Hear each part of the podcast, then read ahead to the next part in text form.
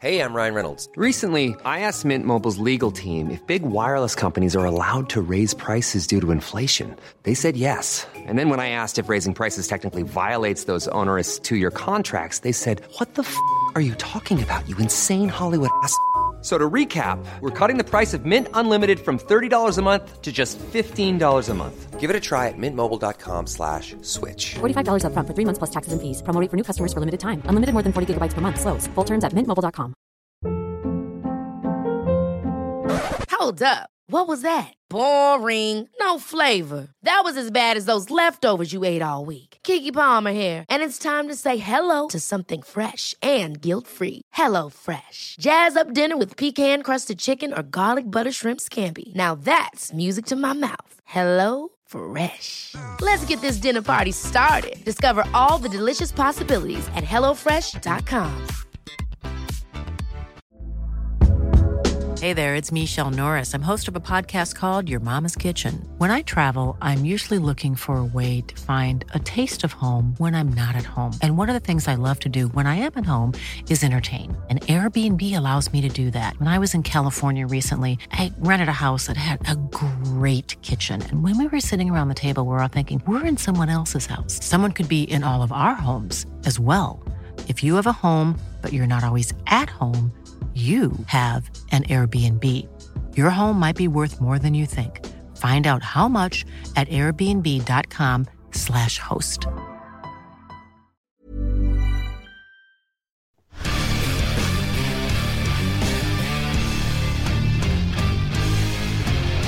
Hva tenker du om at du er så utrolig ønska her? da? Altså for fansen og alle? Trøndelag.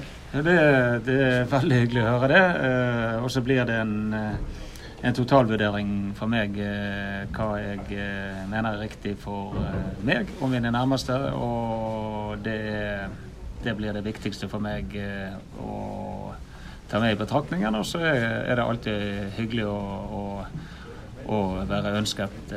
absolutt. Men når du da sier at du ikke har tatt en avgjørelse, har du ikke tatt en avgjørelse, så har du tatt en avgjørelse her og bare ikke vil si det? da? Nei, jeg har ikke tatt en avgjørelse.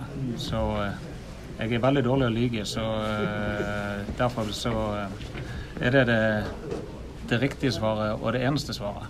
Stille siste konspiratoriske spørsmål slippe, og det går på når tida går nå. Eh, Hvis det har vært så tydelig at du ville fortsette i Glimt, hadde det ikke vært lett å bare sagt det og så fått den saken ut av verden? Fått skuldrene ned på hele Nordland? De sitter, står jo på tå, dem òg nå.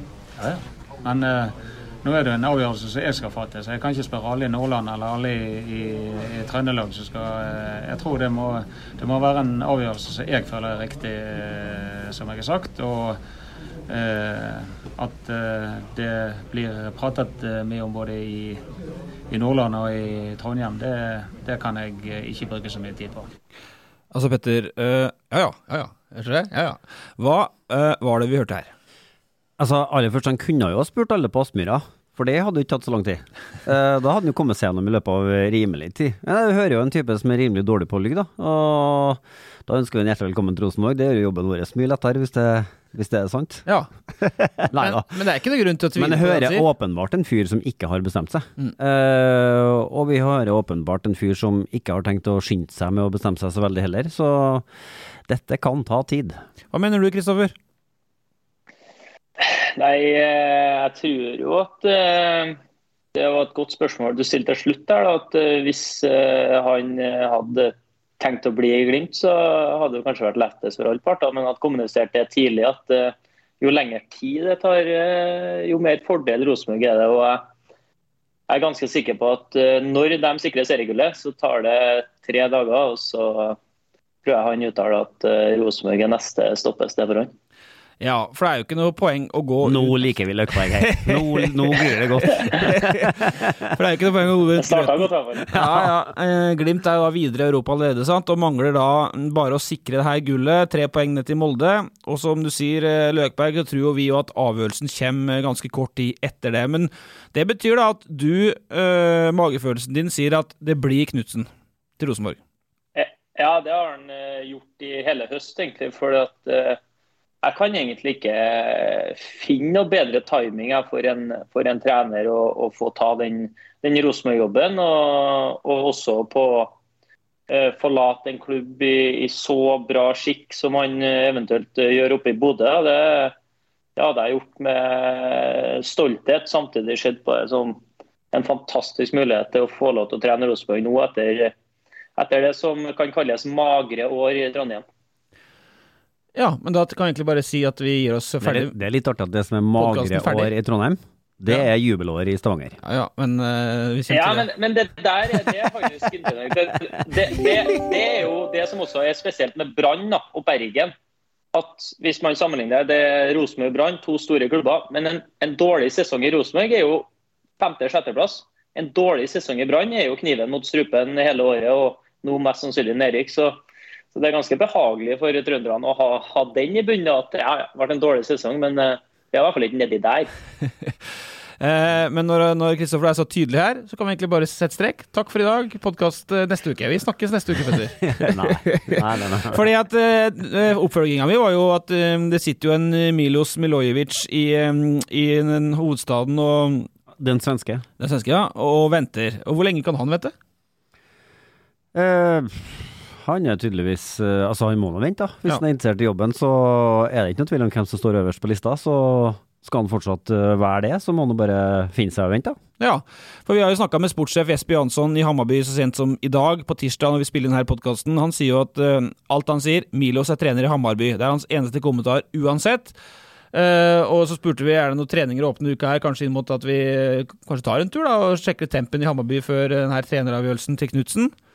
Nei, det er ikke åpent. Nei, det er jo litt sånn eh, på innsida, det. Altså, vi, eh, noen kan jo kanskje synes det er rart at vi har vært i Bodø sant? og snakka med Knutsen, og hvorfor gjør ikke vi det samme med, med han Hammarby? Men vi har altså gjort et, et ærlig forsøk, eh, og svaret er nei. Nei, Det er ikke, i hvert fall ikke åpne treninger der, så får vi nå se. Men åssen øh, forhold har du til Milojevic? Null. Nada. Ingenting. Jeg har jo lest det samme som dere, og, og sett det samme som dere, at han har vært med på ja, dratt klubber i riktig retning de siste årene. og Inntogene hans i Hammarby har vel gjort at de eh, har vært blant de beste lagene i Sverige nå, nå i høst. Eh, men han er nå relativt fersk, han òg. Eh, er vel litt passert 40 en gang, så det, en, det, blir jo veldig spennende. da. Det må jo være en litt spesiell posisjon å være i. og, og vite klart og tydelig at du er et andrevalg og at du venter på om han før deg i køa får sjansen eller ikke. Men, men, sånn er jo fotball noen ganger. Det gjelder jo både spillere og trenere. at uh, Tilfeldighetene kan avgjøre at du får den sjansen igjen, og så må du bare gripe den. og For han òg vil jeg jo tro at uh, Rosenborg er et steg, steg opp, uh, og, opp og fram for han. Så synes jeg jo, jeg må få si det, jeg synes det er fascinerende at han er en kandidat for Rosenborg også. Altså I utgangspunktet så dukka han jo veldig brått opp, og som Kristoffer sier, vet null niks nada om han.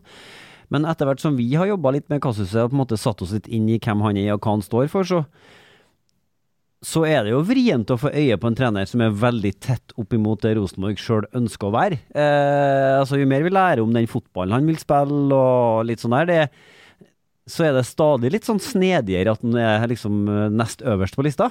Ja, øh, vi skal i hvert fall øh, vi, Nå gjør vi oss ferdig med trenerjakten. Nikka du, eller rista du på hodet? Nei, Jeg skal ta resonnementet her nå, så får du, du får lene deg tilbake. Gi ja. meg 30 sekunder. For, at, for dem som få da, som eventuelt skulle være i tvil fortsatt, Knutsen oppriktig sier så at han er dårlig til å ljuge. og Ingen grunn til å tvile på at han snakker helt sant når han sier at avgjørelsen ikke er tatt. Så er jo han 100 eh, sikkert førstevalget, og så får vi 110 innspill hele tida Petter, på at han er supergira, på at han ikke vil, at han skal til Bodø.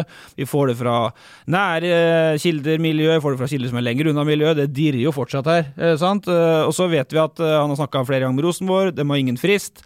Han tygger på at i norsk målestokk åpenbart lukrativt tilbud fra Trøndelag, og har sikkert fått garantert et godt tilbud fra, fra Bodø òg. Og så har vi da Milojevic, eh, som Rosenborg har snakka med, og som vi har skrevet at ønsker seg til Rosenborg sjøl, uavhengig av Knutsen. Så er spørsmålet hvor lenge han kan vente på det, men det er en fyr under kontrakt, så han har nå Hammarby-jobb lell. Men det er jo en key som eh, da, mens vi har snakka om Knutsen opp og i mente siste uka, om både spillestil og om typen, og jeg fikk jo Solbakken og Botheim til å beskrive de kravene han stiller her, og en sak på mandagsmorgen, så 0-0 borte mot Halmstad i helga. Femteplass i Allsvenskan før siste serierunde mot Kalmar. Ehm, dem vi har snakka med Sverige, ehm, sier at det er mellom godkjent og bra, det han har levert der. Røk for Basel på straffekonk i playoff til Conference League. Og så er det det her som som vi blir litt beskyldt for å være litt sånn snever på, da, Petter, men 3-4-1-2 eller 3-5-2 er det foretrukne mm, formasjon. Og så snakka jeg med en i dag som har veldig god innsikt i allsvenskene, og der er det litt slik nå at det snakkes om en taktikkamp mellom trenerne. Hvem kan lure hvem? Eh, Det er et landskap i Allsvenskan hvor få egentlig gjør som Bodø-Glimt og gir balla i alle og dundrer på i en definert stil, enten det er Roma eller Rosenborg, eh, men hvor mange da i stedet, også Milojevic, driver et mye mer sånn uke-til-uke-opplegg med fokus på neste motstander og lurer neste motstander til å vinne. Si ikke at Hammarby ikke har noe grunnmønster, og ikke mm, ikke noe grunnlag for å si noe sånt. Tipper de har det, det tar jeg for gitt at de har. Men Kristoffer, det høres ut som litt to ulike tilnærminger lell. Ja, det er jo litt spesielt, syns jeg òg. At eh, jeg ville ha tenkt som så at uh, Knutsen uh, blir førstevalget fordi at han, han står for en, uh, en offensiv spillestil. Han har en filosofi om å gå ut og til enhver tid skape trøbbel for motstanderen, og ikke være så opptatt av hva de kan skape trøbbel for hans lag. Og dure på eh, med plan A, eh, og deretter plan A, og til slutt plan A hvis, eh, hvis det ikke, ikke lykkes. Og, og det er jo for meg eh, godfoten. Det er jo for meg grunnfilosofien i hvordan det var å vokse opp og gå på Lerkendal og, og se fotball. Eh, og da ville jeg jo i hvert fall jeg tenkt da, at hvis man ikke får i han, så hvem er det som ligner på det? Eh, Men så er man jo inn på eh, Dere snakka med Solbakken og, og Botheim om det å stille krav og, og få en, en grunnmur i forhold til altså med tanke på en kultur der, eh, der det er få eller ingen stjernedykker, der det er eh, et treningsregime som omtrent drar treningene opp på et eh, høyere tempo, intensitet, kvalitet enn det man ender opp med å spille på søndager.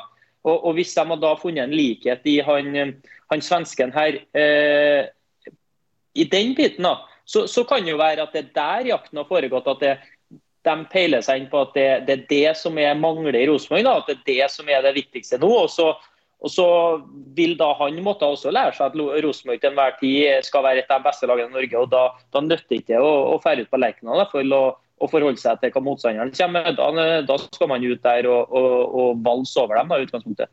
Høres ut, Det makes sense, for at det med krav det er jo åpenbart. det, og um, Ekspert Aksen sagt jo også at han stiller voldsomme krav. Ja. Jeg bare satt og tenkte på at kanskje var det et eh, lite frampek på noe sånt vi så når Rosenborg spilte mot Bodø-Glimt i helga. Det var i hvert fall et Rosenborg som tok svært stor hensyn til hvem som var på andre banehalvdelen, og det funka jo ok. Det starta vel egentlig med en sånn at man innser at ok, Bodø-Glimt er bedre enn oss i år. Vi får gjøre eh, det vi kan for å få med oss eh, maks av denne matchen. og jeg satt nå hjemme i sofaen og ble underholdt igjen, jeg, så det, ikke, det, stå, det skal på en måte ikke stå på det. Nei, vi skal snakke om det. eh, fordi- om, altså, Vi snakker ikke om noen ny norm her, nei. Nei, Ikke nei. i min bok, nei. Det er fordi det Løken er inne på. Vi kan ta den de, de debatten om en liten stund. for Én ting er å gjøre det i enkeltkamp, noe annet er å gjøre det over tid. sant, Kristoffer? Særlig på Lerkendal. da. Ja, det, altså, det kommer unntakskamper. eh, Der det rett og slett sånn som nå, styrkeforholdet mellom Bodø-Glimt og Rosenborg er nå dessverre for trønderne sånn som det så ut på, på søndag. At eh, Rosenborg er nødt til å tette igjen, være kompakt, gjøre det vanskelig for Bodø-Glimt og, ta de sjansene de får. Og, og Da kunne Rosenborg endt opp og vunnet den kampen. Men over tid så ønsker jo ingen at det, at det skal være sånn. Det tror jo ikke jeg Åge heller ønsker.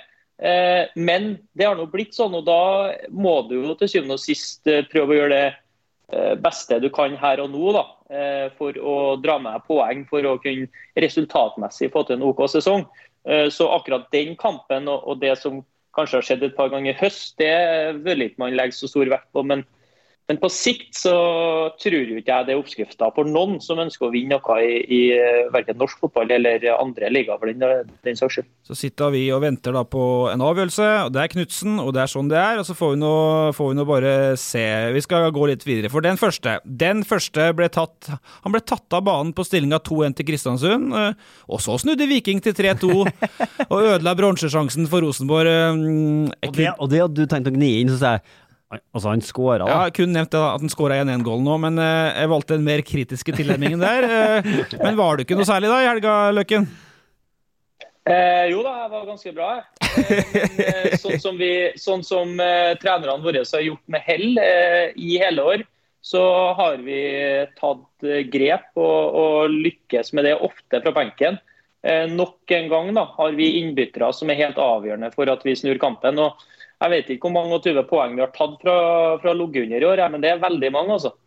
Så et, eh, Nok et godt bytte der. og Da fikk vi Shane Patinama inn, som eh, fiksa straffespark. Vi fikk eh, Kvia Egeskog inn, som for tredje kamp på rad hadde assist etter å komme inn fra benken. Så vi har et godt lag, en god stall. og Hvis det er som bør byttes så for å gjøre oss bedre, så gjør jeg gjerne det. Ja, vi så jo ikke, altså Vi er unnskyldt, for det var jo kamp samtidig på Lerkendal, så vi så deg ikke i Løkken. Men Men du ble jo beskyldt for å være så fotballsmart eh, og kan så mye om dette gamet. Hadde du tatt ut deg sjøl?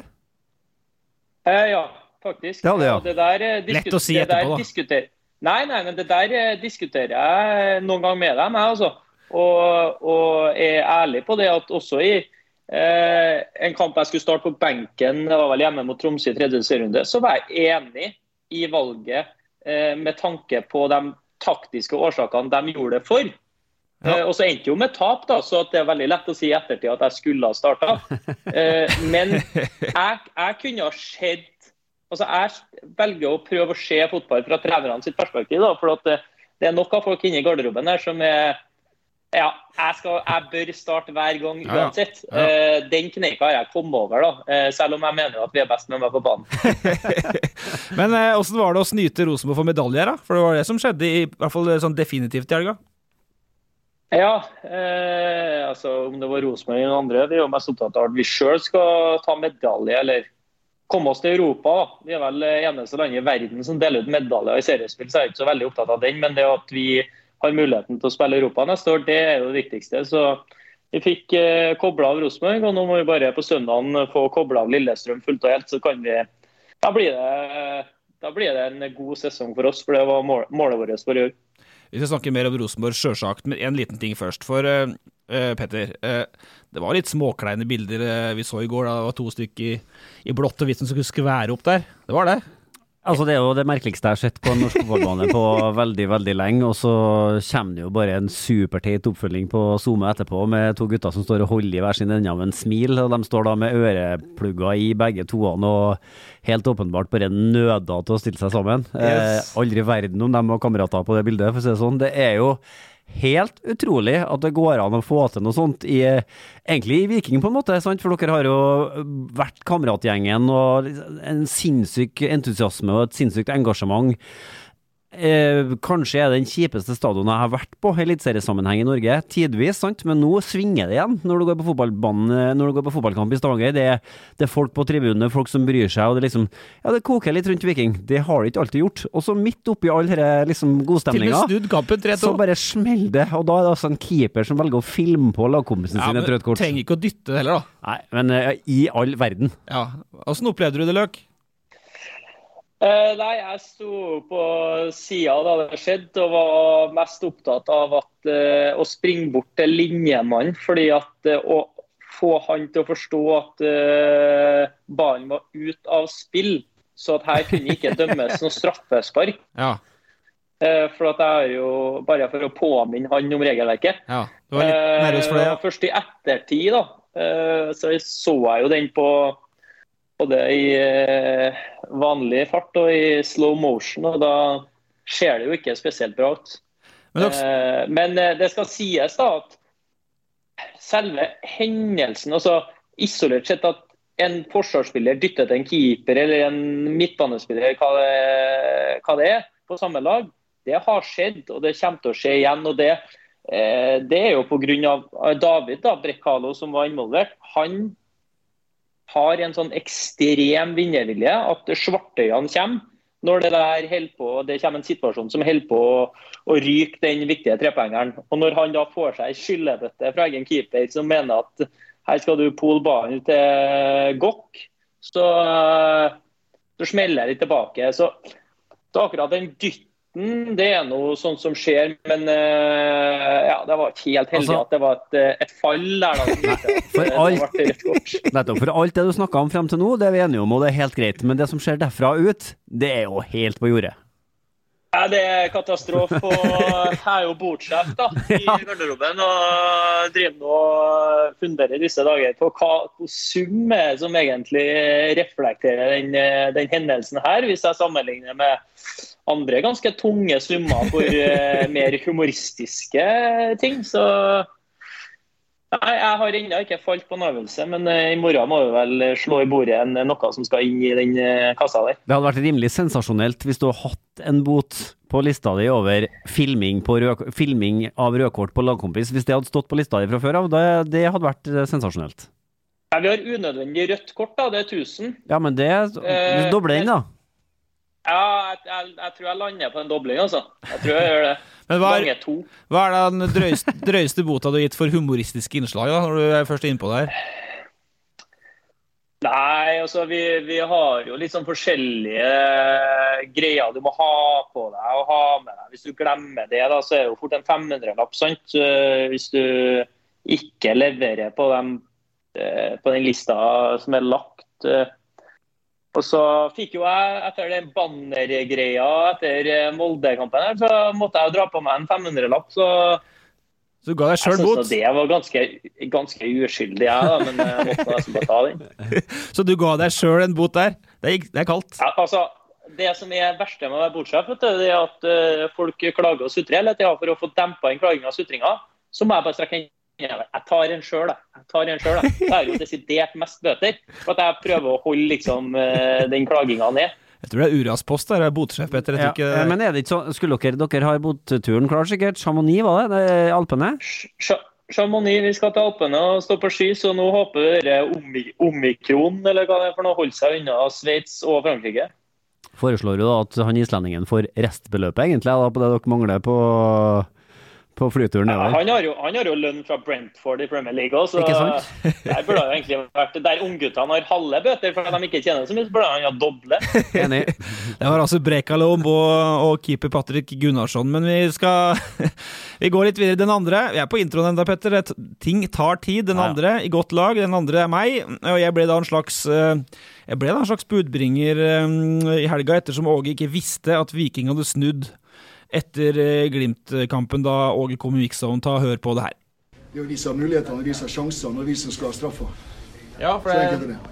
du har, har du sett situasjonen om igjen på TV, eller? Hva kan du si om det? Jeg kan si at det er en skandale ikke det med straffe. Han stoppa jo ballen med handa, så han er ut fra kroppen. Så da må han forklare hvorfor han ikke dømmer straffe. Altså. Har du snakka med dommeren?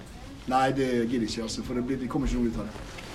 Så skjer jo det som for Rosenborg sin del ikke skulle skje. da Viking snur kampen og vinner på overtid. Det betyr at tredjeplassen er over. Jeg så bare det var 2-2. Ja, Det var 3-2. Skåra fem ut på overtid der.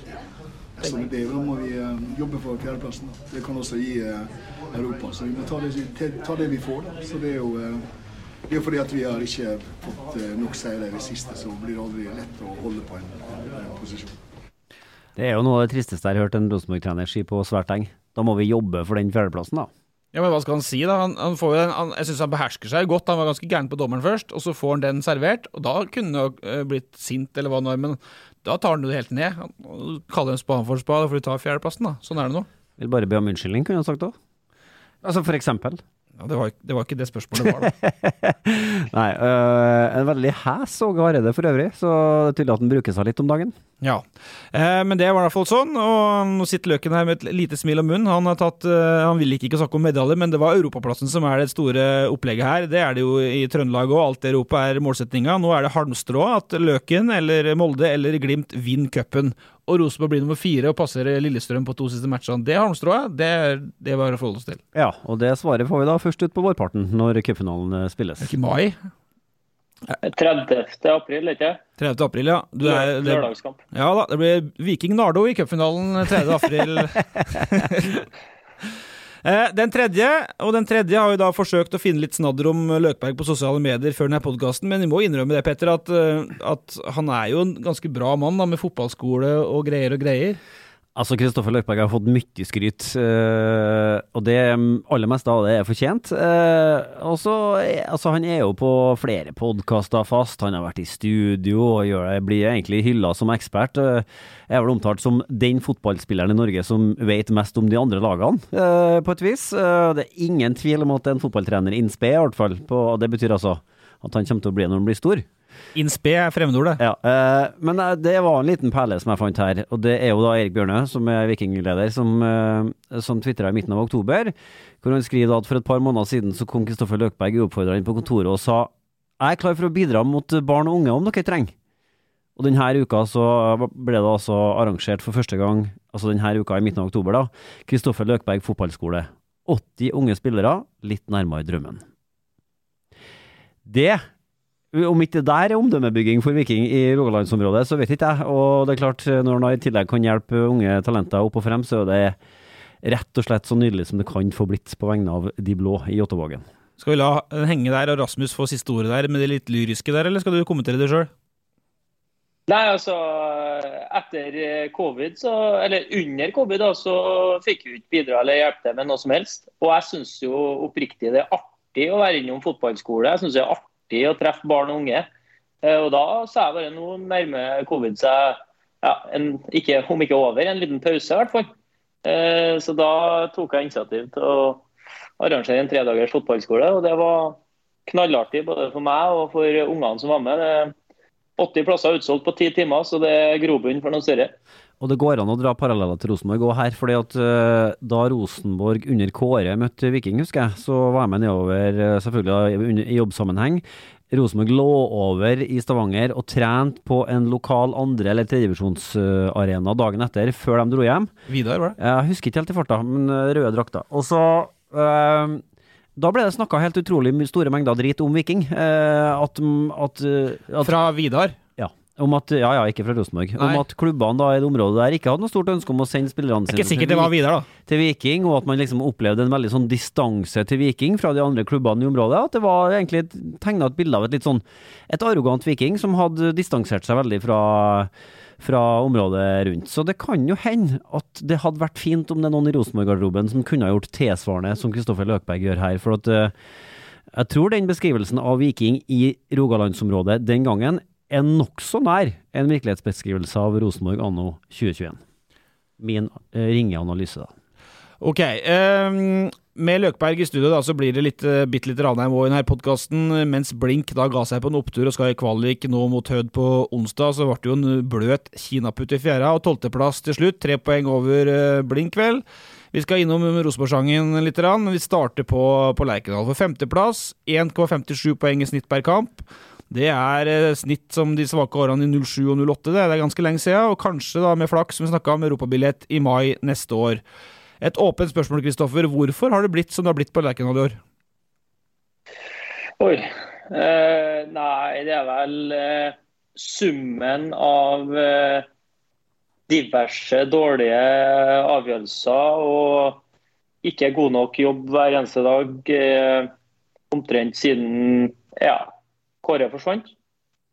Det er vel så enkelt som det at også til slutt Det har jo vært en negativ spiral på en måte som man ikke har kommet seg ut av. og En nedadgående kurve som der prestasjonene på banen ikke har fortjent bedre enn eh, det som har vært. da. Man har jo på en måte kara seg til Europa de siste par årene og I år så klarte man ikke å karre seg til Europa. og Så får man jo se om det er kanskje den wake-up-callen man trenger da, for å, å komme seg tilbake på, på rett spor igjen. Eh, og Så skylder jo Hareide veldig mye på, på skader. Det, det har jo vært en del skader, og jeg skal ikke mene for mye om det. blir for enkelt eller ikke å skylde på det. Underlaget har vært tema, som jeg ikke skal mene for mye om. Eh, vil du mene noe om det? Eh, Nei, men det går an å gjøre en, en ren observasjon rundt det. fordi at øh, jeg tror, altså Hvis man f.eks. skulle ha målt skader på antall sykedager, da, altså antall dager fotball, altså Fotballspillere blir jo sykemeldt når de er skada. Uh, hvis man hadde gjort et regnskap, da, så tror jeg kanskje at årets tall er høyere enn enn de siste foregående årene. Det tror jeg nok ganske sikkert at det er. Men kan ikke det også ha en sammenheng med hva slags spillere Rosenborg har henta? Altså, man har jo henta flere spillere med beviselig gans, som, som, beviselig da, de siste årene har vært ganske mye ute med skade. Ja. Har man da tatt en kalkulert risiko og på en måte fått det litt i fleisen? Svaret på det kan jo langt på vei virke å være ja, sant. Stefano Vecchia har i år igjen vært plaga med skader. Noen av dem rene uhell, selvsagt, men det har jo vært ryggen nå i lange perioder. Jonathan Augustinsson sliter med lyskene. Per Siljan Skjelbre kjørt skada opp fra Tyskland. Eh, en voksen mann, Alexander Tetti, hadde egentlig avskilta seg sjøl som, fotballspiller da han kom til Trondheim, men ble på en måte overtalt til å ta, ta en sesong til. Eh, også sånne ting som skjer med Markus Henriksen, og sånne, sånne, sånne rene sammenstøt. Det må man, sånn er, sånn er det i fotball. Det er flaks og uflaks, rett og slett. Men, men kanskje har det òg litt sammenheng med hvem de faktisk har henta, og da møter de seg sjøl litt i døra, på en måte. Ja, øh, og så ta litt videre, da, for om man ser på da såkalte Det er blitt så populært det her med Wisecoat og expected goals og sånt. Øh, ser på det, så har Rosenborg da i tillegg fått godt betalt i år. Hvis en skal tro det programmet med øh, at du har fått bedre betalt i antall skåringer enn kanskje de hadde fortjent ut fra sjanser og spill, og sluppet inn færre ut fra forventa i det samme. Det er jo tallenes tale, men du kan jo si litt om det om, ikke, om, vi skal være litt rund om hva problemet til Rosenborg har vært, så kan du i hvert fall si litt om hvordan det har vært å spille mot Rosenborg. Du har møtt dem tre ganger. Ja, Det starta med en veldig spesiell kamp på Lerkendal, der vi taper 5-0. Og Der det kanskje i ettertid jeg vet ikke, var bra for oss og, og, dumt for dem at uh, det ble som det ble. Uh, for det var jo, uh, når man satte seg ned og så på ettertid, en spesiell 5-0-kamp.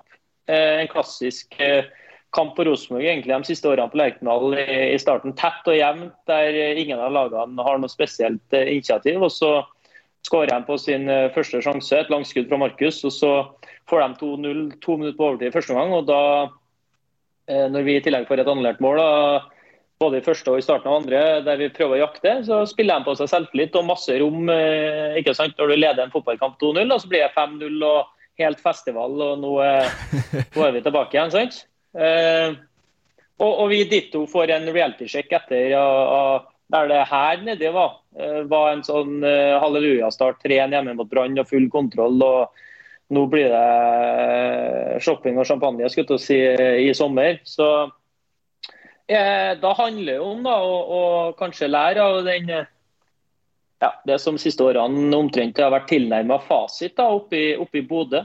Det å kunne, uavhengig seier-tap, ha et fast blikk mot prestasjon mot eh, det som innholdsmessig er viktig i kampene, faser av spillet. Hva kan vi bli bedre på å utvikle? Eh, og Der var jo vi heller ikke gode i starten av sesongen, eh, men klarte å peile oss inn på et litt bedre sted utover, utover sommeren og høsten. Og Da møtte vi Rosenborg to ganger på hjemmebane i løpet av en måned og vant full fortjent i begge. Åge påpekte, påpekte veldig at vi hjemme her så spiller vi med masse energi og trøkk. og tok dem egentlig på en del av det som er basisen med å, å, å vinne dueller, og plukke opp andre baller og, og, og springe over dem. Eh, men, men det... da, da, da, er det jo siste års problemer som kommer fram når vi leder den kampen. At det, det er ikke god nok struktur, da, syns jeg. og posisjonsspillet offensivt det er ikke godt nok mot etablert forsvar. og skaper da heller ikke et godt gjenvinningsspill og, og, godt klima for å kunne oftere vinne igjen den ballen høyt og skape et sånn gjentagende, gjentagende trykk da, på motstanderen. Men man, da får man jo de kontringsmulighetene imot uh, som er gjerne ender med en dødball, som fort ender med en skåring.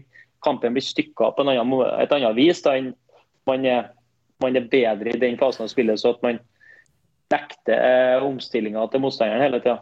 Men eh, foranledningen til den siste matchen var jo eh, Rosenborg borte mot Sarpsborg. Kom ut med en trebackslinje og fikk suksess med det. Så regner jeg med at alle i Stavanger forventa at da ville Rosenborg gjøre det samme mot dere. Og så gjorde de det. Var det da en Løkberg som gikk ut på her og tenkte yes inni seg, eller hva, altså, hvilke forventninger hadde du til det? At de plutselig gjorde en twist der? Hvor godt forberedt var dere? Dere så jo kjempegodt forberedt ut, rett og slett. Vi var veldig godt forberedt, og vi sa litt yes òg. Eh, for vi var bevisst på at det, det er svakheter i det, det, spillet der de, ja, de går opp mann-mann eh, defensivt når de presser høyt. Og, og, vi la jo bevisst da, trykk på den trebackslinja. Eh, Istedenfor å prøve å spille oss gjennom, så spilte vi over. Lot dem komme opp gjerne da med omtrent hele laget, som da står veldig høyt. og og Når vi da spiller over, og om vi ikke vinner den første, da, gjerne mot Tripic ut der, mot, mot Reitan, så, så plukka vi opp den andre, og så blir det enormt strekk i det Rosenborg-laget og, og, mye rom. da. Uh, så uh, Nå er jo Åge gjort med suksess i, i, mange mange år i stort sett alle lag han har trent. Det å, å være fleksibel formasjonsmessig og, og kunne ta ut motstanderen sin styrke og, og vinne på det. da. Eh, men jeg syns at akkurat matchupen mot oss i den kampen, så, så ble det en bom. da. Men, eh, men, eh, så skal vi ta den store debatten etter sesongen, Petter. Hvorfor det blitt som det har blitt. Trener, spillerstall, administrasjon, styre og stell. Den tar vi inn mot jul når de to siste matchene er spilt. Men nå snakker du om en build-up og en trebekk mot, mot, Viking. Det funka ikke etter at det funka mot Sarpsborg. Og så mm, fikk de jo litt kritikk i hvert fall på chatten min i starten for å legge seg lavt mot Glimt. Men akkurat i den enkeltkampen som vi var innom i stad, med skader og frynsete sjøltillit, det tror jeg kanskje var en ganske lur tilnærming til den matchen, da. Altså, jeg, på vegne av Rosenborg og supporterne og meg sjøl, grudde meg litt til den kampen i forkant. Fordi hvis man i for stor grad kjente på presset at nå skulle man liksom ut og skape trøbbel for Bodø-Glimt, så tror jeg det kunne ha blitt stygt. I stedet så var det en realistisk Åge Hareide som gjorde smarte ting, sånn som jeg så det. Jeg er ikke fotballtrener og har ikke noe kurs i det, men altså Uh, Ut ifra forventningene mine, i hvert fall, så satt nå jeg hjemme i sofaen og egentlig kosa meg. Jeg satt og hadde trua rett og slett hele veien på at ja. uh, herre kunne Rosenborg vinne, og de kunne ta, uh, de kunne ta skalpen på Kjell Knutsen. Uh, så blir det totalt sett kanskje litt vel blodfattig, men, men altså, Bodø-Glimt er mye bedre, et mye bedre fotballag enn Rosenborg i 2021. Og skulle Rosenborg ha vunnet mot Bodø-Glimt på Lerkendal, så måtte det ha skjedd på det viset. There's never been a faster or easier way to start your weight loss journey than with PlushCare. PlushCare accepts most insurance plans and gives you online access to board-certified physicians who can prescribe FDA-approved weight loss medications like Wigovi and Zepbound for those who qualify. Take charge of your health and speak with a board-certified physician about a weight loss plan that's right for you. Get started today at plushcare.com slash weight loss. That's plushcare.com slash weight loss. plushcare.com slash weight loss. Hiring for your small business? If you're not looking for professionals on LinkedIn, you're looking in the wrong place. That's like looking for your car keys in a fish tank. LinkedIn helps you hire professionals you can't find anywhere else, even those who aren't actively searching for a new job but might be open to the perfect role. In a given month, over 70% of LinkedIn users don't even visit other leading job sites. So start looking in the right place. With LinkedIn, you can hire professionals like a professional. Post your free job on linkedin.com slash achieve today. Hold up. What was that? Boring. No flavor. That was as bad as those leftovers you ate all week. Kiki Palmer here, and it's time to say hello to something fresh and guilt-free. Hello Fresh. Jazz up dinner with pecan-crusted chicken or garlic butter shrimp scampi. Now that's music to my mouth. Hello Fresh. Let's get this dinner party started. Discover all the delicious possibilities at HelloFresh.com.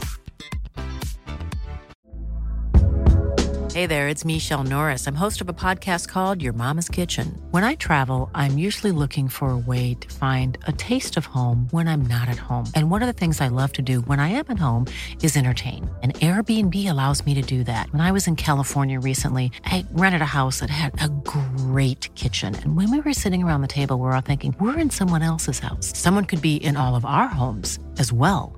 If you have a home, but you're not always at home, you have an Airbnb. Your home might be worth more than you think. Find out how much at airbnb.com slash host. Som de prøvde å få til nå på søndagen. Så det, i min bok i hvert fall, godt innafor, og det måtte nesten bare bli sånn.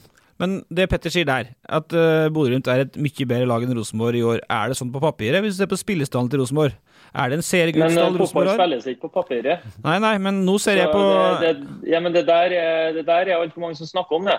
At ja. spiller A er bedre enn spiller B. og, og Se på han, han hadde jo ikke spilt her. og så videre. Nei, han er nå ikke god nok for å spille her.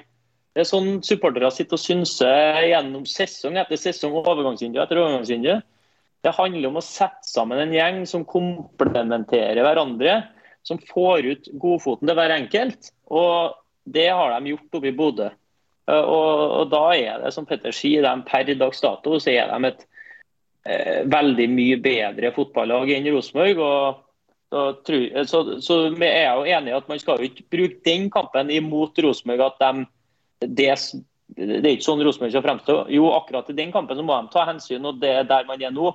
Men på sikt så er jo ikke ønskelig at man, man er nødt til det. da. Der tok han jo fullstendig livet av uh, neste fem minutter av podkasten. Igjen. Han starta jo med å være ja, du, du, du, altså, altså, Vi kan jo sitte og diskutere at Sondre Fet han spilte jo ikke fast i Ålesund, sant? Ja. Men de identifiserte en rollespiller som kunne gjøre jobben i et system i Bodø-Glimt. Og det er jo sånn, det er jo essensen av fotball. Det er jo essensen av at det handler om å få den beste elveren, ikke de elleve beste. Og, og, der er jo dit man må på sikt. Da, og da, da kan man jo begynne å diskutere om stallsammensetninga til Rosenborg eh, er den optimale. sant? Er det, eh, hvis du ser på eh, f.eks. midtbanespillerne. Hver for seg så er det altså, totalt sett i kvalitet den beste midtbanen fort. da. Bare, bare si det uten at jeg, det er ikke sikkert det er men isolert sett individuelt, eh, med hvis du sier seks midtbanespillere. Ja. Eh, men komplementerer de hverandre egentlig godt nok i en treer på midten?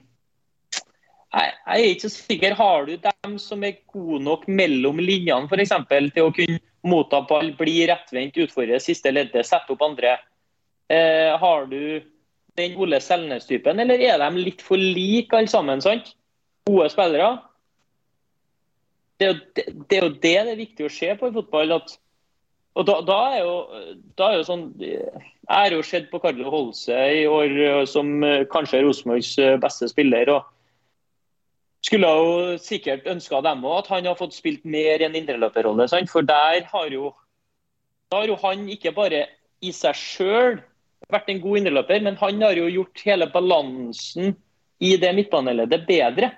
Eh, Syns jeg, da, sånn som, sånn som jeg ser på det. så Eh, det, men det der er jo ikke lett. Det er jo en kunst å sette sammen en stall. For du får jo utskiftninger, du får salg, du får skader. Sant? Så der har de jo truffet oppe i, Bodø. da. Jeg syns egentlig at vi Han svarer greit, da. Uh, først liksom er uhellet ute Jeg syns ikke du kan beskylde ham for å ta livet av podkasten her. Han er bedre enn oss akkurat nå. ja, for nå skal jeg begynne liksom å begynne Vi var inne på det. Vi, det er jo som sagt bare to kamper igjen. Nå handler det om å prøve å dra inn den fjerdeplassen. Eh, den store, de store linjene skal vi prøve å trekke etter sesongen er slutt. Eh, med tanke på Ja, vi skal alltid se framover, men, men, det har vært, som Kristoffer sa helt innledningsvis på Rosenborg-delen her, at det har vært tre litt litt spesielle år. sant? Vi må jo se ting i sammenheng her òg. Så skulle jeg snakke litt om at vi tror at Konradsen og Hovland begge er ute, sant? eller tror ganske sikker på det. Tetti skal nå ut. Uh, Hovland var god sist, så han har vært uh, bra i høst. Vi skulle snakke litt om at, som du var innom i stad, Petter, med de her uh, skaderamma spillerne som Rosenborg gambla litt på. da De kjøpte spillere med Vecchia og Augustinsson blant annet, som går i der skadehistorikken til til Hareide, som kanskje kunne ha sett, forutsett før de henta dem. Det vet han jo ikke. Vecchia er jo en det er jo en fascinerende spiller å se ja, på, ja. for, men utrolig målp målpoengspiller for all del. Men, men, det, men, det, virker litt sånn at uh, altså, Stefano Vecchia, råbra fotballspiller. Jonathan Augustinsson, også en råbra fotballspiller. Men, men kanskje har på en måte Ros Altså, man kunne ha henta dem, og så tenkt at alle bidrag vi får derfra, vil være en ren bonus.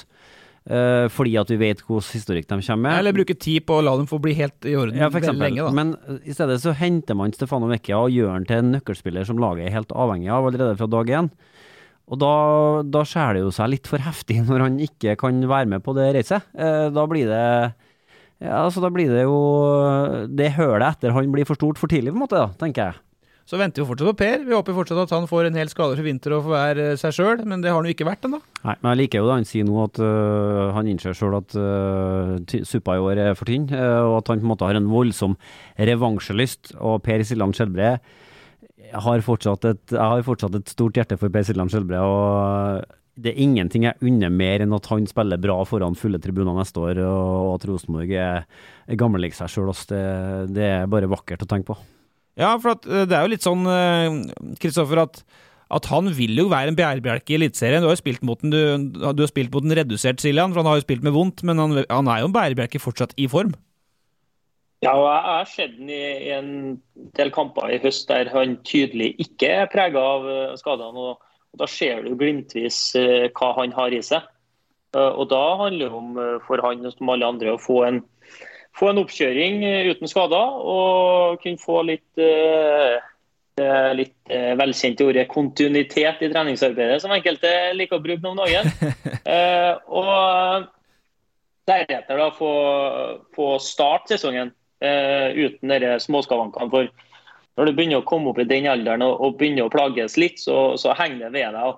Det er jo ingen som er god, eh, heller ikke Eliteserien, eh, uansett hvor gode de har vært, hvis man ikke er 100 eh, Spesielt på Rosenborg, for at eh, alle lag som møter Rosenborg, eh, girer om både ett og to hakk ofte for at det, det betyr litt ekstra. Så da må jo han òg, som alle andre, få, få orden på kroppen. Men eh, han blir jo en god spiller, han, for Rosenborg neste år, hvis, eh, hvis han får til det. Så har vi brukt eh, Pål André Helland som sportsdirektør et par ganger tidligere i podkasten.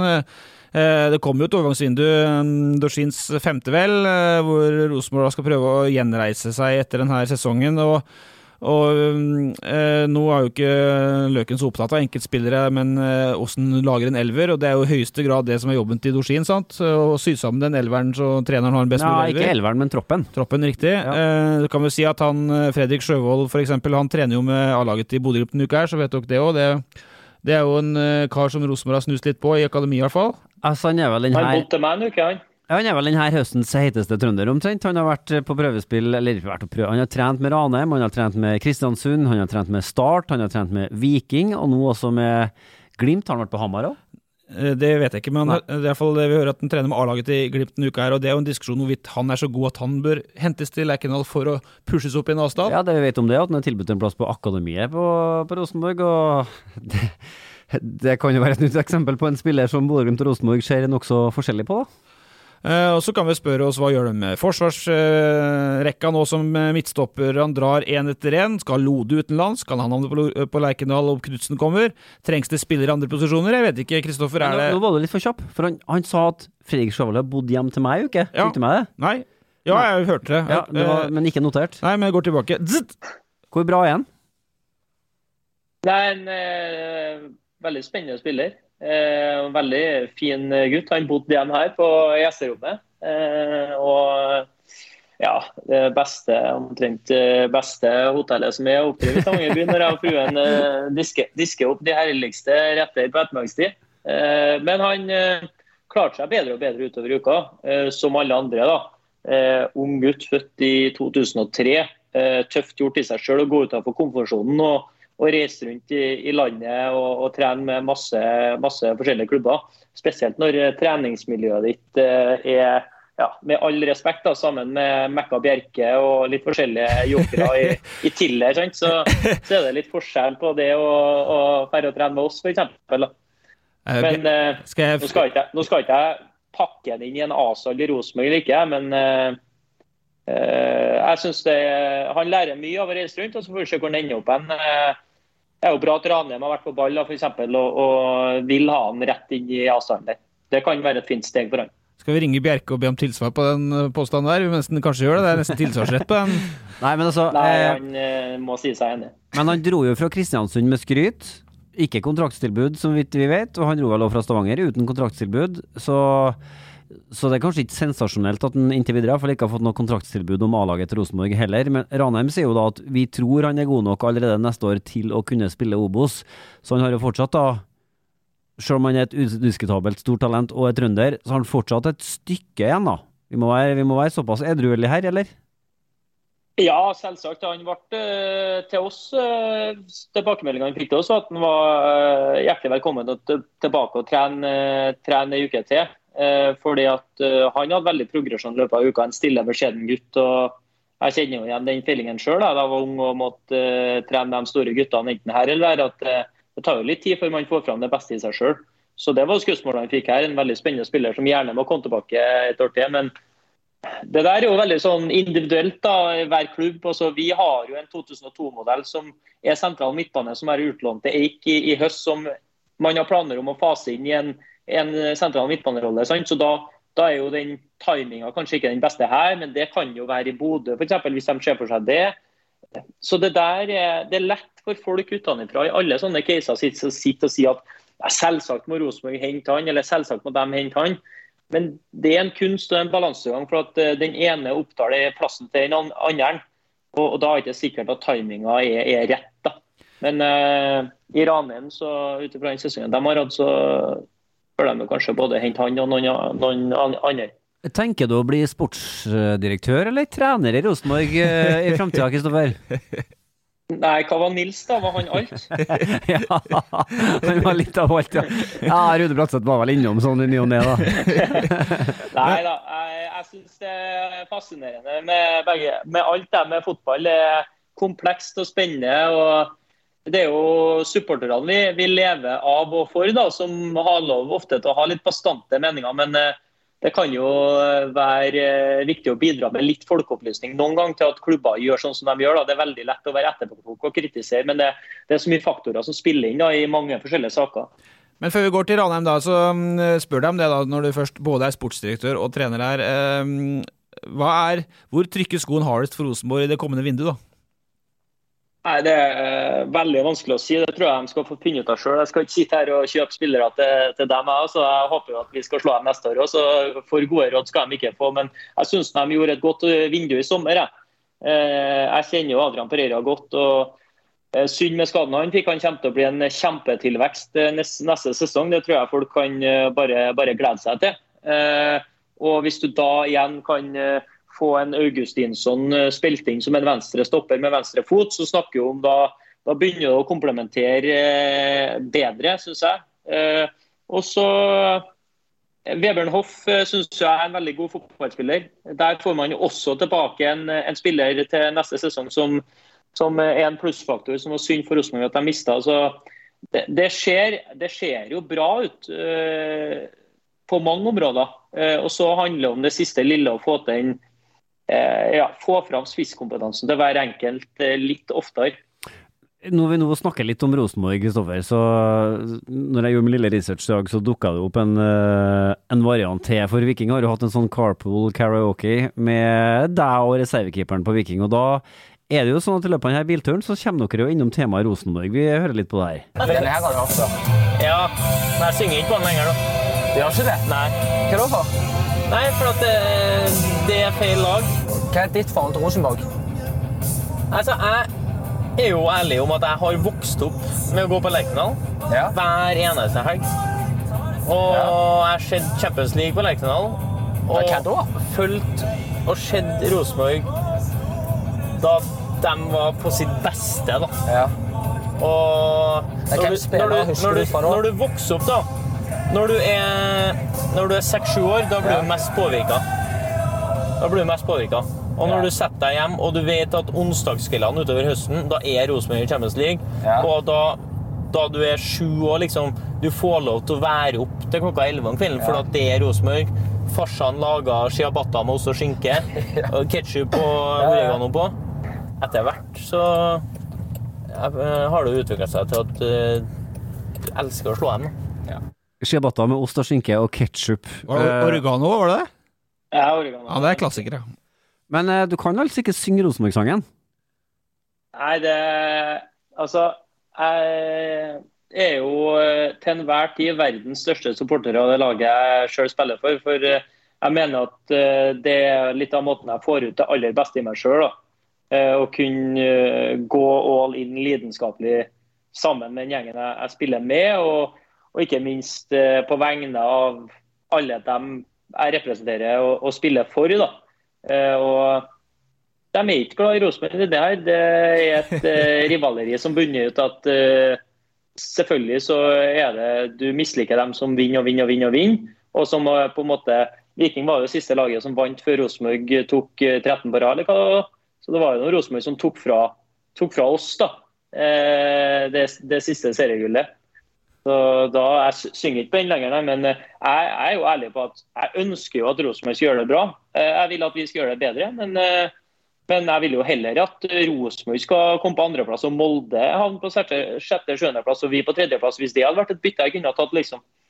Ja, jeg har vært enig i det byttet. Eh, men da synger du så du synger en blå dag du da istedenfor uh... Ja, den, det, den er vakker, så det er jo nesten sånn du òg heller velger den foran uh... Jeg skal komme med en liten innrømmelse. I mine svakeste øyeblikk så kan jeg ha en helt sjuk guilty pleasure. Og det går ut på å sette på Kjartan Salversen med en blå dag. Men jeg rekker alltid å skjemmes så gæli at før låta er ferdig, så har jeg slått den av da, i god tid. Men eh, starten er altså det er Men jeg kan jo også gå og synge på Gamle Gress, altså Godset sin sang. Jeg liker supportersanger, og mange av dem er ordentlig fine. Helt enig, og der er jeg jo før eh, kamp. eh, Når vi spiller borte mot lag med en ordentlig god supportersang, så går jeg og synger med. Jeg koser meg skikkelig. Ja, akkurat. Eh, Det, det, det er bare fotballsupporteren i meg det, som gleder seg på vegne med alle andre som er glad i fotball. Så du går og synger på nystemten, du og Mikke Karlsen sammen, da? skjønner jeg? Nei, ikke den, da, for den er jo traurig. Ja, det er jo ikke noen fotballsang engang, det er jo bare noe rart. Det, Vi skal- Den anerkjenner jeg ikke. Vi skal gå litt videre. For mens kritikken da delvis har hagla mot Rosenborg eh, denne sesongen, så har de fått gå noenlunde fred i, i fjæra. Det er vel få andre eh, som ikke er i Trøndelag og Trondheim som, som har mer kontroll på Ranheim enn Kristoffer Løkberg. Det var snakka før sesongen om tidenes Ranheimsdal. Vi hadde Lidal på besøk. Han var veldig mm, tydelig på det den gangen. Opprykksambisjoner, greier og greier. Fasit eh, nå når sesongen er over. Tre poeng over blink, som da er i, i kvalik, og tolvteplass uh, på tabellen. Joakim Jonsson kalte et spa uh, for en spa i Adressa i forrige uke en gigantisk fiasko. Hva mener du, Løkberg? Ja, elendig er jo et eh, beskrivende ord. Jeg syns det var litt flåsete. og ja, Det er jo rollen til Lidahl. da. Vi kjenner jo Lidahl. går ut og si at det var tidenes Ranheim-stall. Det kunne jeg jo fortalt eh, tidlig at det ikke var.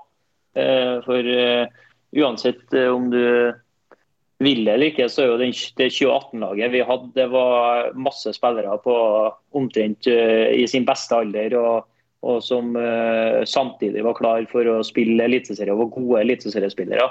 Så, så tidenes Ranheimsdal, det vet jeg hvor han henta fra, men eh, det var vel for å kanskje- entusiasme og, og blest. Spørs om hun spoler tilbake, for- tilbake, jeg husker ikke ordrett hva han sa, men det var noe i de baner? var det ikke det, Ja, det var det. Og så tror jeg nok at Ja, det- det ganske det sikkert kan være tidenes dyreste hos eh, Ranheimsdal, i hvert fall. Eh, eh, man har jo kjøpt spillere siste tida, og noen av dem her har jo brukbar lønn nå etter hvert, som klubben har vokst. Så dyrest tror jeg nok sannsynligvis at eh, det er. Men det er klart, eh, avstanden opp til HamKam er jo helt Altså, den er så svær at det, det er vanskelig å sette ord på det. Men så er det bare, hva var det, åtte seks-åtte poeng opp til kvalikplass, men så er det bare tre poeng ned til blink. Som hele år har gått rundt med fingeren i jorda og sagt at vi, for oss handler det kun om å overleve. Og så har Ranheim snakka om opprykk. øh, altså gjorde det egentlig ganske lenge, lenge etter at altså, Det er ikke lenge siden man slutta på en måte å, å snakke om det, og så ender man da bare tre poeng foran blink. Det er Altså, det er for dårlig. Eh, og så eh, har du snakka litt uh, siste podkast om at det virka som det har vært litt flatt batteri på Hareide òg, litt på oppstrøpssida i trenerkarrieren. Jeg så kampen mot Fredrikstad på, mm, på lørdag. Det var temmelig flatt der òg, altså. Ja. Eh, det er jo litt tidlig å resignere hvis man uh, ikke ennå har fullført sin første hele sesong med laget, men uh, men det blir spennende å se hva som skjer i Ranheim. Vi har gjort en liten opptelling, og det kan jo forsvinne så mye som ti spillere ut av de portene der. Det er jo da inkludert alle lånespillerne, selvsagt, og alle kontraktene som går ut og sånn. Eh, Pereira flagger ganske tydelig at han har en tropp han ikke helt får til å spille den fotballen han vil med, eller snu det på hodet. Kanskje har han gjort for mye for tidlig. Det er jo litt sånn høna-egget-opplegg, det der, da. Men eh, det er klart for et Ranheim som i år nå har brukt eh, to millioner mer enn de har fått inn. eh, I år gutsa de litt, sant, og de hadde fem millioner på bok. Brukt to millioner ekstra med fullt overlegg for å komme seg til en kvalik. Klarer det ikke. Og må jo sånn sett da spare litt neste år. Man kan ikke fortsette å, og vil ikke fortsette å bruke av eh, oppsparte reserver. Så er jo det en litt dårlig match mot en trener som øh, signaliserer at han helt har den troppen han skal ha for å få til å spille fotballen han ønsker å spille. Det, det skal bli spennende å se hvordan de skal få de to faktorene der som egentlig ikke helt går i lag, til å gjøre nettopp det, til at det skal gå i hop. Jeg har to spørsmål til Kristoffer på det. En er jo hvorfor det har blitt slik i år. og andre er nettopp som Petter sier, hva tenker vi om Ranheim 2022? Nei, eh, for det, på det første spørsmålet så er jeg usikker. Altså Totalen med at man gikk inn i en uh, sesong da, uh, der det uh, visstnok var litt uh, murring før sesongen og litt ikke Ja, når, du, når Svein går etter fem runder, så sier det seg sjøl at alt var ikke som det burde ha vært fra starten av. da. Eh, det er med alle trenere som går etter fem kamper, så kan du vri og vende på resultatene som du vil, men da, da ligger det noe mer, mer bak. Og, og, Det kan jo være at den tida til Svein i Ranheim med det byggverket han har bygd opp, var, var kanskje forbi. Eh, det skal ikke jeg uttale meg om, for jeg har ikke vært der de siste årene etter den suksessfulle 2018-sesongen. Eh, fikk en understreka det. det er jo, nei, men, men, det er jo litt sånn at eh, etter en så opptur, så blir dessverre da nedturen voldsomt stor. Eh, og Der tror jeg litt av problemet ligger. At eh, det var en unormalt god sesong eh, for, for Ranheim. Eh, vi fikk godt betalt. vi levde på, også på entusiasme, ikke bare innad, men også utad. Og så tror jeg folk trodde at det der skulle være nye normalen nede i Fjæra. Eh, og det er det absolutt ikke. Eh, man må stikke fingeren i jorda og vite hvor man er i hierarkiet. Og da kanskje man starta litt et sånn jag og mas eh, om at Eliteserien det var der man skulle være og det var der man ønska å bli. Og endte opp med at Eliteserien ble plutselig målsetninga istedenfor det vi hadde som i vår tid, at det var drømmen og, og, og unntak, unntaket. Eh, så det, det, kan jo ha vært starten på at sesongen i år også har blitt som det har blitt. da. Eh, Ranheim 2022 er jeg ekstremt spent på. Eh, fordi at jeg ser en tendens til å bli som alle andre. Jeg ser en Jeg frykter at Ranheim blir som hva skal jeg si, Sandnes Ulf, som, som jager et opprykk og som ønsker så sterkt å å komme seg opp til Eliteserien igjen. At man, man glemmer uh, sitt særpreg med trønderske spillere. Uh, en utviklingsklubb. En plass for mange av dem som eh, ikke er gode nok for Rosenborg, men som fortsatt har drømmen om å spille toppfotball i sin hjemby. Og som man av, av den summen bygger et ekstremt sterkt kollektiv Eh, sammen så er man med og på en måte bidrar til å utvikle den, den neste Rosenborg-spilleren, eller en som tar steget til en annen klubb i, i Eliteserien. Eh, men nå har det blitt et sånn her eh, Ja, hvis jeg, hvis jeg har forstått Hugo Pereira riktig, da, så er han ganske sånn Red Bull-inspirert. Hvis man går inn på avisa The Athletic så kom de med et, stykke, et godt stykke om Ralf Ragnhild som skal til United nå, som eh, var en av dem som har prega Red Bull-systemet. og Der står det veldig mye om hvordan han eh, ønsker å spille fotball og, og hvilke parametere han ser etter. og, og Da tror jeg jeg kjenner igjen en del av det Hugo ønsker at uh, Ranheim skal, skal se ut som. da. men per dags dato så er ja, det er veldig langt mellom det man har av spillermateriell og, det man, og måten man ønsker å spille på. Det, for meg, som har sett stort sett alt av kamper i år, så har det prestasjonsmessig vært veldig, veldig svakt, varierende. og Måten man har ønska å spille på, har vært nesten litt sånn anti-godfot.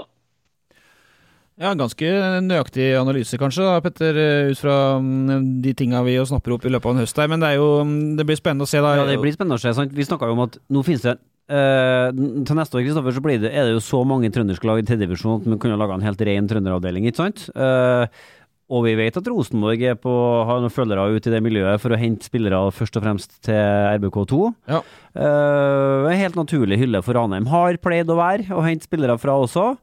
Men igjen, i hvor stor grad måtte henge det i hop med de ambisjonene som har vokst frem i Ranheim, og, og for Pereira? Det blir, altså, er de gode nok rett og slett for han? Ja. Er det gode nok spillere i tredje divisjon akkurat nå, eller altså, i jungelen bak eh, Ranheim i trøndersk fotball? da? Det som Ranheim eh, nok har blitt litt eh, prega av, er pandemien.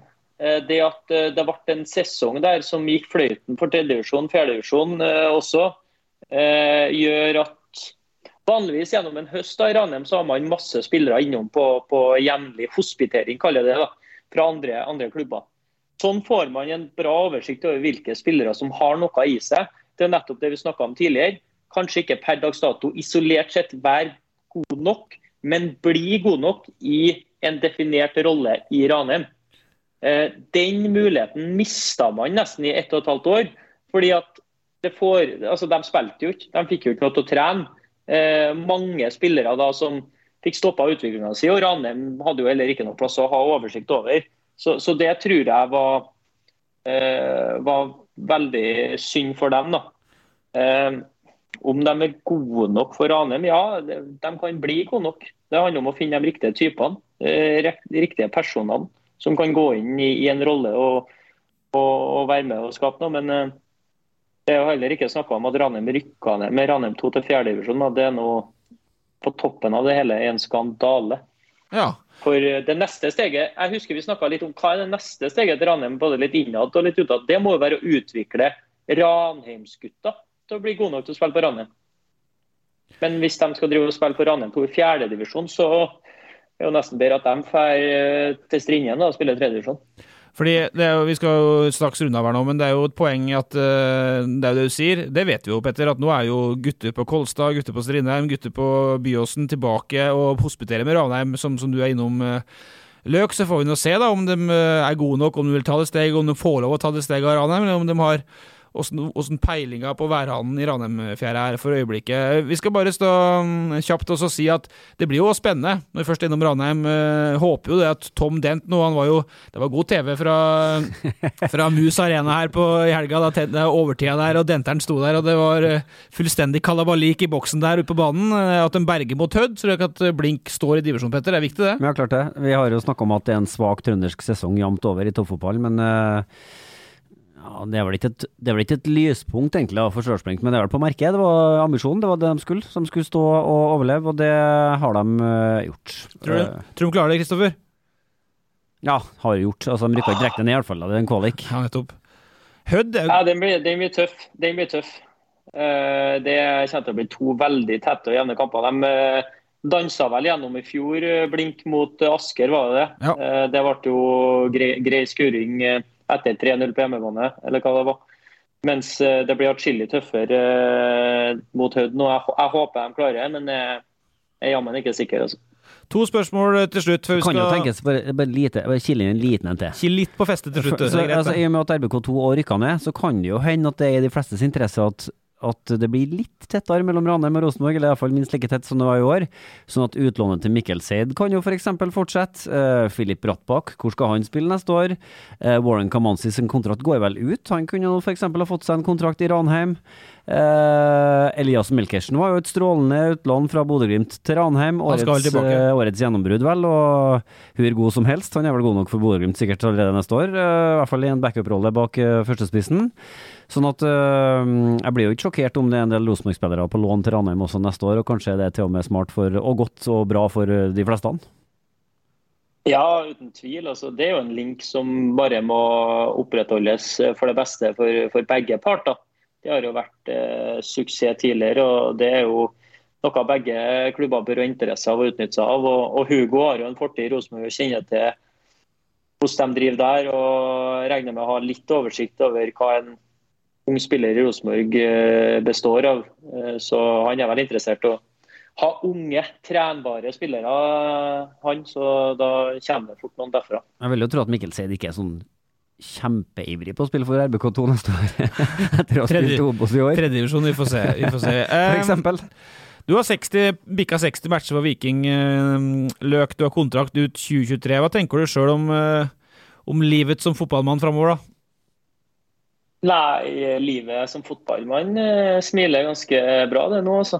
Eh, to år til, eh, det er den horisonten jeg har akkurat nå. og Så får vi se hva som skjer. Jeg skal jobbe med fotball på et eller annet vis resten av livet. og Så får vi se hvilket år man går over i, i en annen rolle enn å, enn å spille sjøl. Men enn så lenge så, så koser jeg meg. og Så får vi bare se. Jeg, jeg bor jo sammen med ei som er fra Heimdal. og så jeg har sagt til hun at eh, hun, skal, hun skal også få ha sitt og sagt, men hun trives nå bedre og bedre her. Så jeg tror og håper på mange, mange gode år til i Stavanger.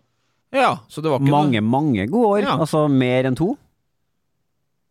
Ja, altså, akkurat sånn som det kjennes nå. Jeg, jeg sa jo til Bjørne, daglig leder, da han eh, Altså, jeg ville ha tre år, og han uh, sa to pga.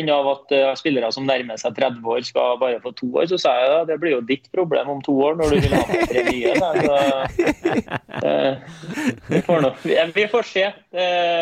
ting skjer fort i fotball, men jeg har en rolle jeg trives veldig godt i her. og Vi er en klubb som beveger oss i riktig retning. og skal forhåpentligvis ikke bare stoppe med tredjeplassen nå. Men du fremstår jo i mange sammenhenger som en fotballtrener innspeit, sant. Eh, er du også det realiteten i Viking? Altså er du allerede en sånn assistent, eh, miniassistent, eller hva vi skal kalle det? Er det formalisert på noe vis, eller er det bare at du stikker hodet inn i hvert eneste trenermøte som de eh, er så uheldige å ha i nærheten av deg? Jeg stikker inn hodet mitt det meste av samtaler og diskusjoner rundt fotball, ja. Men eh, det er også noe jeg får lov til. Eh, og det er jo noe jeg har satt pris på fra første dag jeg kom til Viking. At de anerkjenner meg for den jeg er, og, og bruker kompetansen min eh, på de områdene jeg er, er god. og å være leder i et lag, det er jo altså, Lederansvar er noe du må ta, men det er også noe du får. Så eh, jeg setter veldig stor pris på at jeg, jeg får lov da, til, å, til, å, mene mitt og engasjere meg i, i mye av det vi, det vi, holder på med. For det, det, er det jeg er glad i. da, Det er det jeg elsker. Siljan og Tetti har begynt på trenerutdannelsen. De skal på B-lisens til våren. Eh, har du begynt? Jeg skulle egentlig på B-lisens eh, forrige uke. Eller jeg skulle egentlig på B-lisens i 2017, men da gikk vi videre i kvaliken med Ranheim. Og så måtte jeg melde forfall, da, siden vi slo Mjøndalen borte. og Så endte jo det med en lykkelig slutt at det ikke ble forgjeves at jeg måtte stå over den uka, men at vi faktisk rykka opp. da. Så skulle jeg igjen forrige uke, da fikk ikke jeg lov av klubben siden vi fortsatte i kampsesong. Men uh, neste år, da, når serien er ferdig 13.11, tror jeg siste seriekamp er, så bør det være god tid mellom november og, og, julaften til at ikke bare jeg, men mange andre aktive spillere også forhåpentligvis kan få seg et B-kurs. Så eh, da vet vi det. Det, ikke, det, var jo egentlig å slå inn åpen dør, for vi vet jo at han er blitt trener. Så får vi bare se når. Eh, det betyr at vi ikke rakk å snakke om Lene Christensen som eh, lenkes hardt til Rosenborg kvinner. 21 år, står for Danmark, eh, står ved landskamp eh, tirsdag kveld. Mens ja, Det er litt stille, for det betyr at uh, hvis hun kommer til Rosenborg, da, så vil jo da begge Rosenborg-keeperne neste år i dag stå landskamp. For ja. også Rygge Lite står for Norge i denne dagen vi spiller inn. Altså, hvilken dag er det? Tirsdag? I dag er det tirsdag, Petter.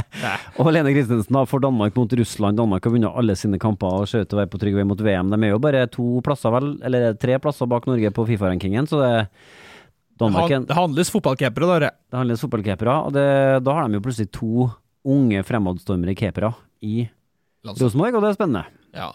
Hvis det blir sånn. Rakk ikke å snakke om Adek Benro, som også ligger an til å bli toppskårer av Allsvenskan. 17 pinner nå, en runde før slutt. Mannen med glassanklene har stått opp fra de døde og skyter seg sjøl til topps i Sverige. Ja. Helt til slutt, Kristoffer. To, to, ord, to setninger om dine tidligere kompiser i Bergen. Du får som fortjent til fotball. Ja. ja. Det var, det var, ikke to setninger engang, det var én setning. Så skal vi avslutte med at du skulle synge E6, var ikke det? Med Nei, det var kanskje ikke Nei, vi må sikre den bronsemedaljen først. okay. Da blir det E6. Men du er i hvert fall sikker på én ting. Ja. Du, du, føler deg sikker på at Kjetil Knutsen trener Rosenborg i 2022? Ja, ganske sikker. Ganske sikker. Petter Rasmus, vi snakkes neste uke. Kristoffer Løkberg, tusen, tusen hjertelig takk for oppmøtet. Du.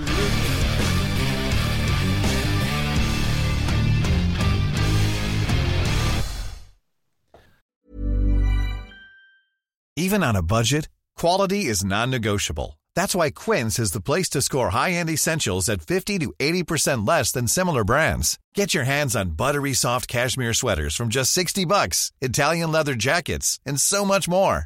And the best part about Quince, they exclusively partner with factories committed to safe, ethical, and responsible manufacturing. Elevate your style without the elevated price tag with Quince. Go to quince.com slash upgrade for free shipping and 365-day returns. Hi, I'm Daniel, founder of Pretty Litter. Cats and cat owners deserve better than any old-fashioned litter. That's why I teamed up with scientists and veterinarians to create Pretty Litter. Its innovative crystal formula has superior odor control and weighs up to 80% less than clay litter. Pretty Litter even monitors health by changing colors to help detect early signs of potential illness. It's the world's smartest kitty litter.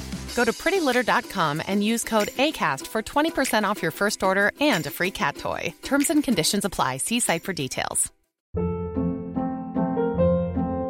Hold up. What was that? Boring. No flavor. That was as bad as those leftovers you ate all week. Kiki Palmer here, and it's time to say hello to something fresh and guilt-free. Hello Fresh. Jazz up dinner with pecan-crusted chicken or garlic butter shrimp scampi. Now that's music to my mouth. Hello Fresh. Let's get this dinner party started. Discover all the delicious possibilities at hellofresh.com.